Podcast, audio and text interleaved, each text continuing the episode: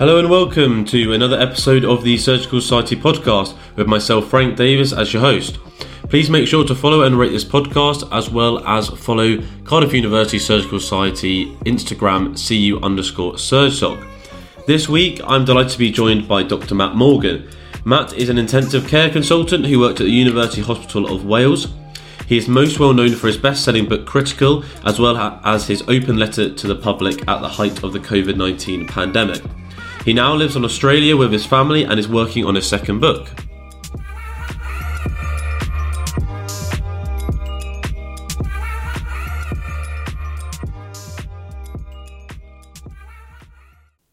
So, hello, Dr. Matt Morgan. It's a pleasure to have you on the Surgical Society podcast today. Thank you. Lovely to be here. Thank you for asking. That's okay. And uh, I'm talking to you from Australia as well, or you're in Australia, I should say. Um, how come you're over there at the moment? Yeah, as a family, we are in Western Australia at the minute, in Perth to be precise. And uh, I've worked here now since April last year. We're here on a career break and working in the local intensive care unit in a big, great academic hospital there. So, uh, yeah, it's been a, a fab time. And we're in the mists of summer at the minute in Perth, so it's pretty hot. Wow, yeah, that sounds that sounds very nice. So, what sort of uh, stimulated the move, sort of, you know, across the other side of the world?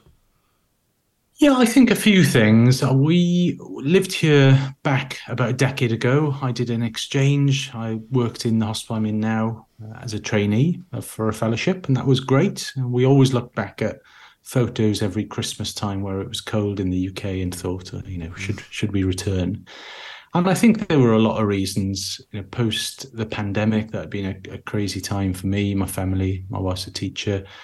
Uh, you kind of reevaluate life, I suppose, and realize you only live once. My children are at an age that it's either now we give it a go or never because of mm. schooling. And, you know, I think doing those things is good. Uh, in medicine, there's a temptation to stick around the same area, the same rotations, the same hospital, the same country.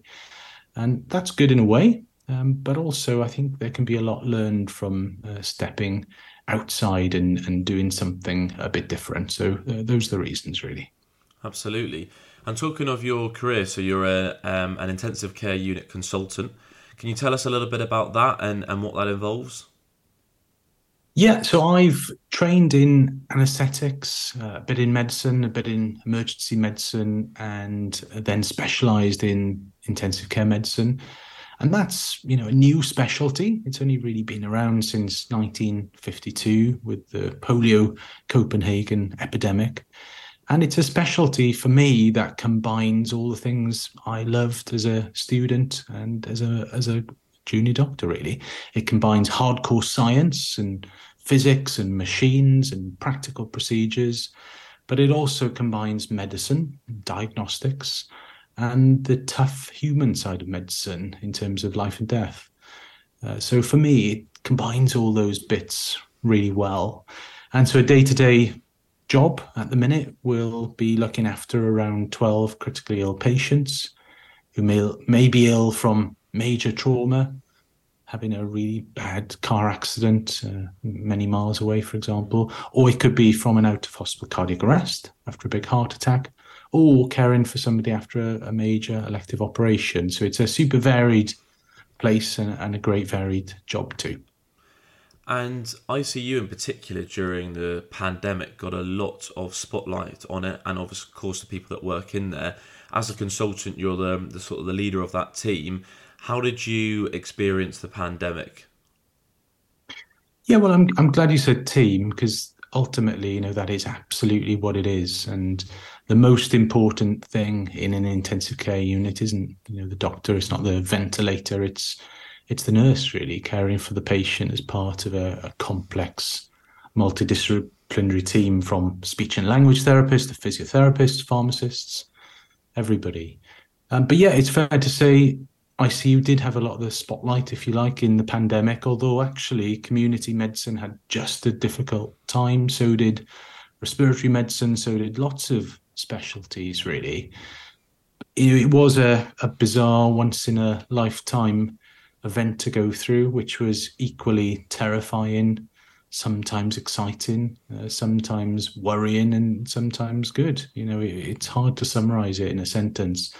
I think probably the best way to summarize it is the word intensivist made it into the dictionary for the first time ever. So you know, it, it's true that uh, you know it, it perhaps gave people a taste of, of what intensive care medicine is. And how did you personally deal with the pressure from you know from being the, the consultant in, in ICU and, and sort of what did you what did you see? Was it was it awful? You know, was it really hard not to take that things like that home? Yeah, you know, it was like you saw on the news, you know, especially in those early waves. It was nothing like we'd ever experienced before. We were looking after critically ill patients all over the hospital, using sometimes volunteers, sometimes medical students, sometimes dental students to care for patients. It was all of those things.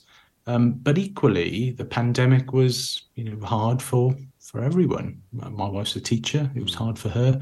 It was hard for people being uh, told their job is not secure. It was hard financially, and bizarrely, as an intensive care doctor, I kind of went to work and did the job that I've been trained to do, was paid for it. Uh, so, in many ways, it was less different for me than for many other people in a in a bizarre way. You know that did differ according to whether it was wave one, wave two, or what happened subsequently. And it's true that it it was hard. You know there are high levels of people who are struggling in healthcare ever since, uh, not just because of the pandemic, but that perhaps was the straw that broke the camel's back. Um, but I think the way we got through it is the way many people get through it with friends, family, people who love them, trying to do the things that bring you joy, uh, and equally uh, remembering the good things that you did there and the patients who survived thanks to the hard work of the intensive care team. Sure, and and talking to the, the patients that survived, you actually met one of the patients that you cared for um, during the the pandemic.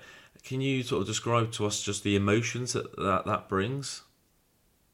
Yeah, so it's quite unusual in the past to meet people from the intensive care unit who who get through and mm. get back to life and work. That has changed thanks thanks to things like follow up clinics, and now we can follow up patients and their families. And I think it's a really important part of what we do. Otherwise, you can sometimes feel a bit nihilistic about the outcomes. Uh, I sometimes call that burn in rather than burn out. You know, really seeing. Mm the consequences of, of your actions.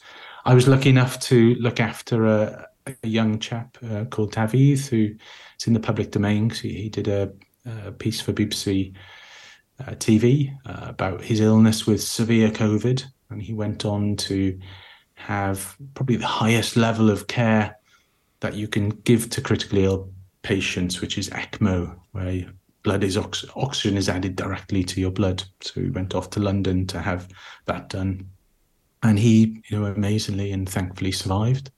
And yeah, I got the chance to meet him on the grounds the hospital where he had been critically ill six weeks before, and also meeting importantly his wife and his his young daughter. Uh, and it's those kind of things that if you've had a horrible day or a week or a month, you know, it, it helps you realize what's important in life, really. Absolutely. And during that COVID pandemic, you also wrote an open letter to the public, which really sort of took off and people really resonated with. And when you read that letter, I can almost sense your emotion during that. So, what was the motivation behind that, and did you expect it to take off quite how it did? It's funny, a lot of the things, you know, I've written for the BMJ for many years. I've written a book called Critical about intensive care. Uh, there's another book coming out this March called One Medicine. So a lot of the time, there's some kind of big writing projects which I'm involved with, mm. but often it's the small things which you just maybe write on a piece of paper in your coffee break or after a day at work that resonate. And and that letter, which was called a letter from the ICU, was exactly that. The truth was, I, I wrote it after a shift in the hospital, before we looked after the first critically ill patient with with COVID. Uh, so it was latish at night, and I was actually writing it to to my family. Really, I was writing it to my parents, uh, to my parents-in-law, to my brother-in-law, who's a wheelchair user, and he was classed as a, a vulnerable person. Mm. And we were hearing so much talk about, oh, don't worry, COVID will only you know affect those vulnerable. And I thought, well, you know, that's that's great, but how do those vulnerable people feel? Just to be told, oh, you know, it'll be you, effectively. So I wrote in, you know, ten minutes or so uh, a letter basically to my parents or, or, or to my brother-in-law and to others. And uh, that was that. And within you know a week or two there were film crews and uh, it was in lots of newspapers. And obviously it wasn't uh, it wasn't just me who was saying those things but i guess phrasing it as a letter perhaps struck a chord with with the public. Sure. And and you mentioned critical as well there your sort of best-selling book how is it and you've also mentioned film crews how is it being a doctor? It's obviously a pressured job anyway but then to also have that um, you know lifestyle where people do recognize you and know you and and you're sort of in that public domain does it does it ever add pressure to what you're doing? Well i guess the first thing to say is it's it's a niche um, domain yeah, you know i'm in no way um, you know have that affect my daily life but there are occasions where patients or colleagues or others have read stuff I've, I've written.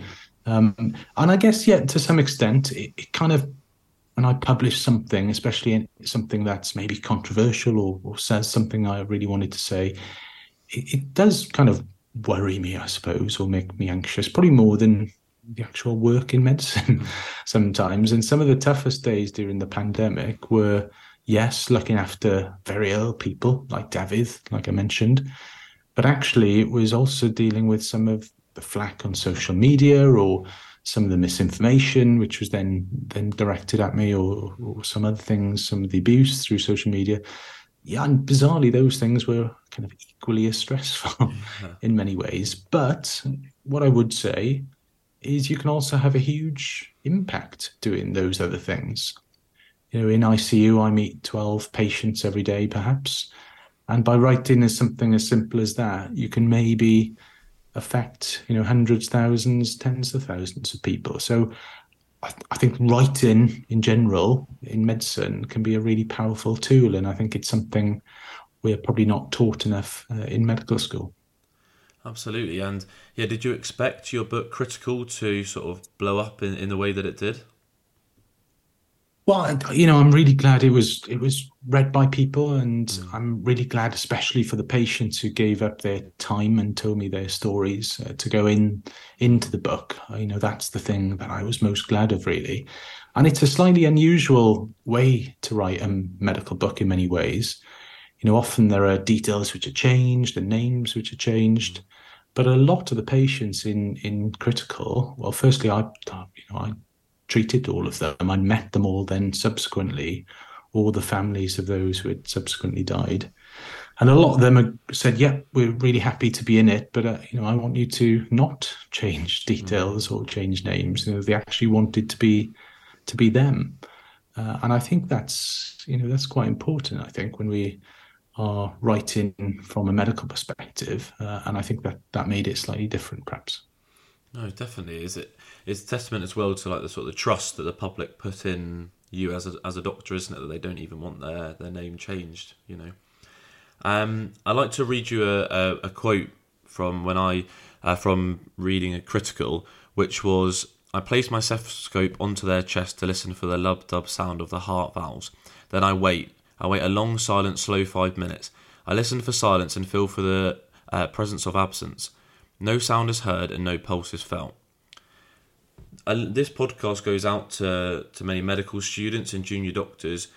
How should we be dealing with death as as an ICU consultant? I'm sure that's something that you are used to dealing with now. Yeah, actually, uh, around you know as many as one in five people who come into ICU may die, and so deaths should be something that we are really good at dealing with. You know, not only the practicalities of making sure patients are in no pain or discomfort and supporting the family, but also that communication uh, around it. So, you know, I, th- I think that's really important, and I absolutely love the work that others, including people like Kathryn Mannix, who's written some fantastic books on on this, and and others have done. Um, I, I guess I'd say three things for people listening to this. First of all, that uh, death is a part of life, and that you can impact on patients and families hugely by by managing that well. So it's not something to shy away from. Secondly, I think it's really important to use the word die. And we don't say that enough sometimes. You know, there can be a lot of beating around the bush. But when I speak to families, I'll, I'll always use the word, you know, I'm worried that your mum, dad, brother, sister, son, daughter is sick enough that they may die. You know, actually use that word. And thirdly, know that the things you say can can impact on people. Um, you know, I, I, went to visit some families uh, through through critical whose relatives had sadly died, and it's amazing what they remember.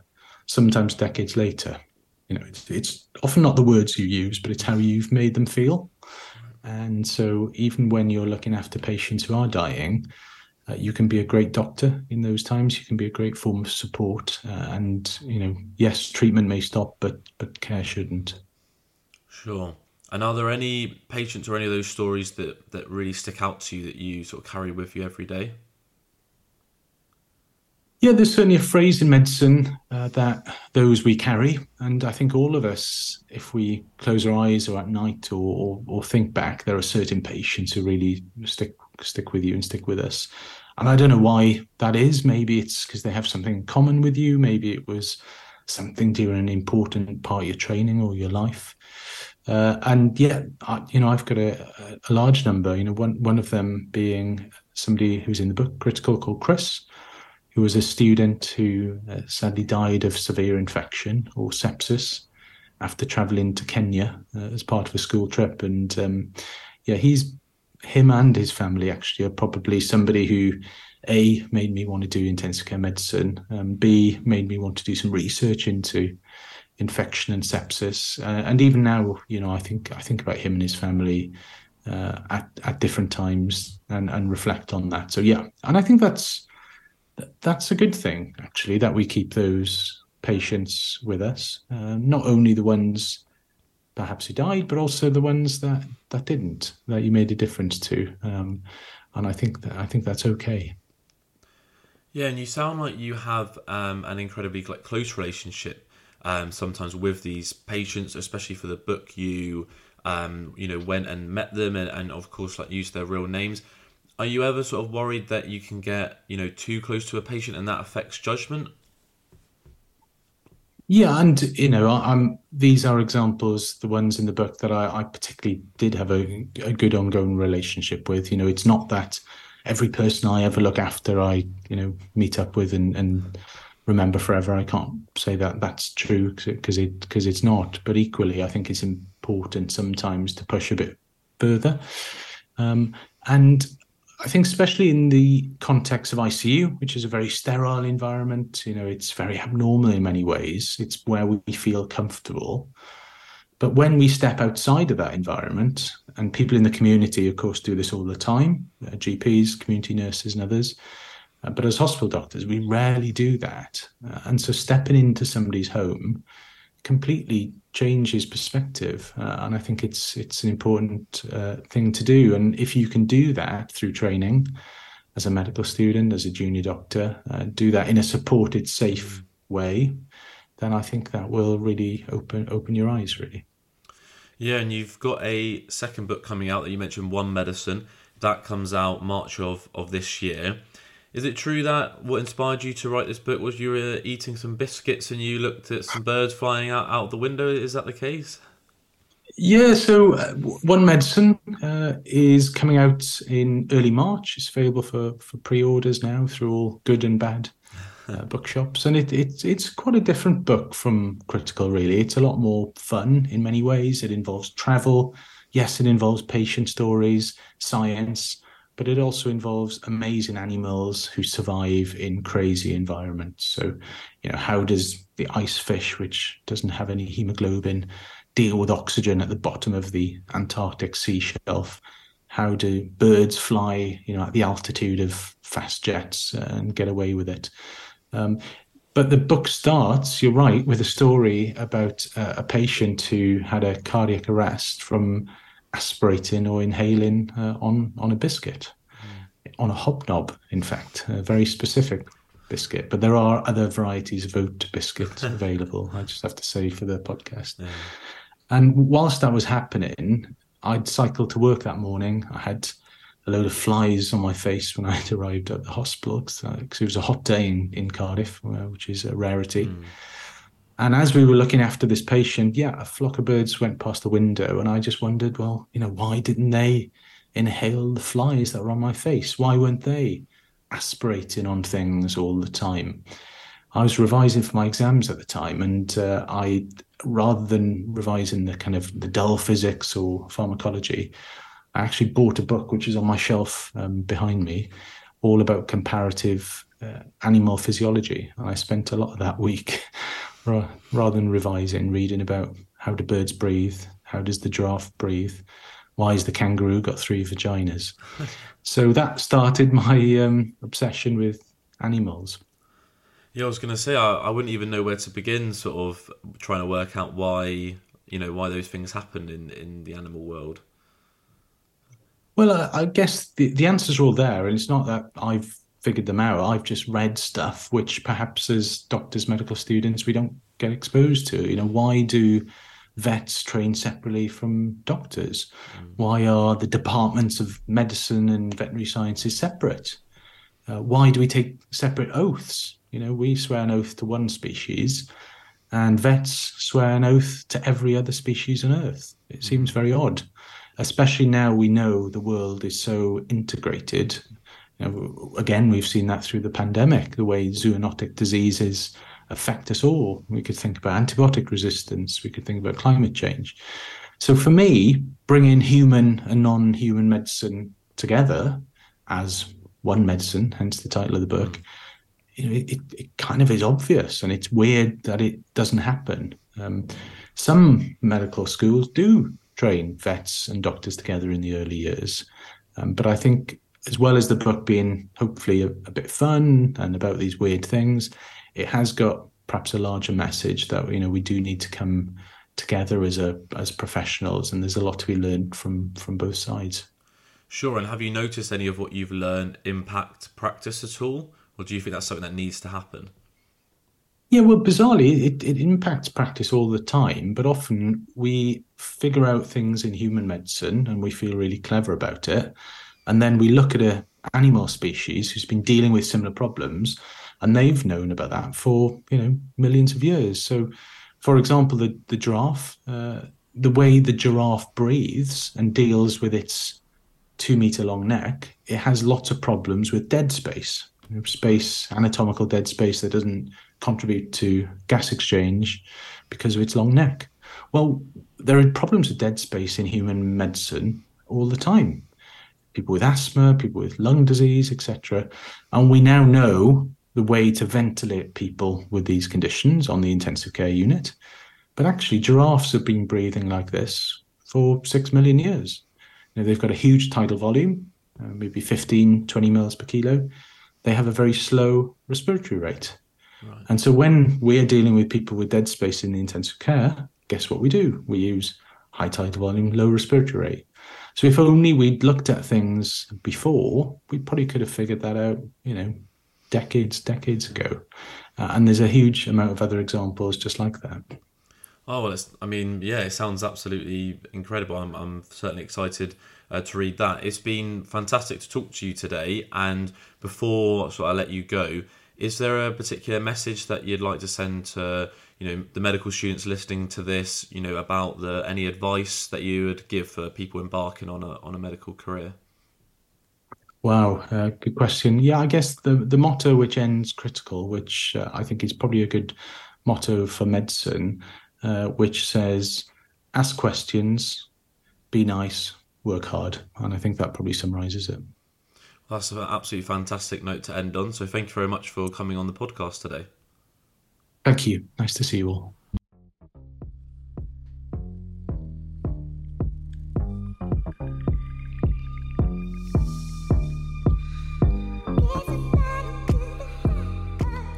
Thank you so much for listening to this week's episode of the Surgical Society podcast. Matt's new book, One Medicine, is out and available to buy now. Please join me in two weeks' time for the final episode of the Surgical Society podcast. I'll be speaking to the legendary Mr. Henry Marsh, acclaimed neurosurgeon and author of Do No Harm.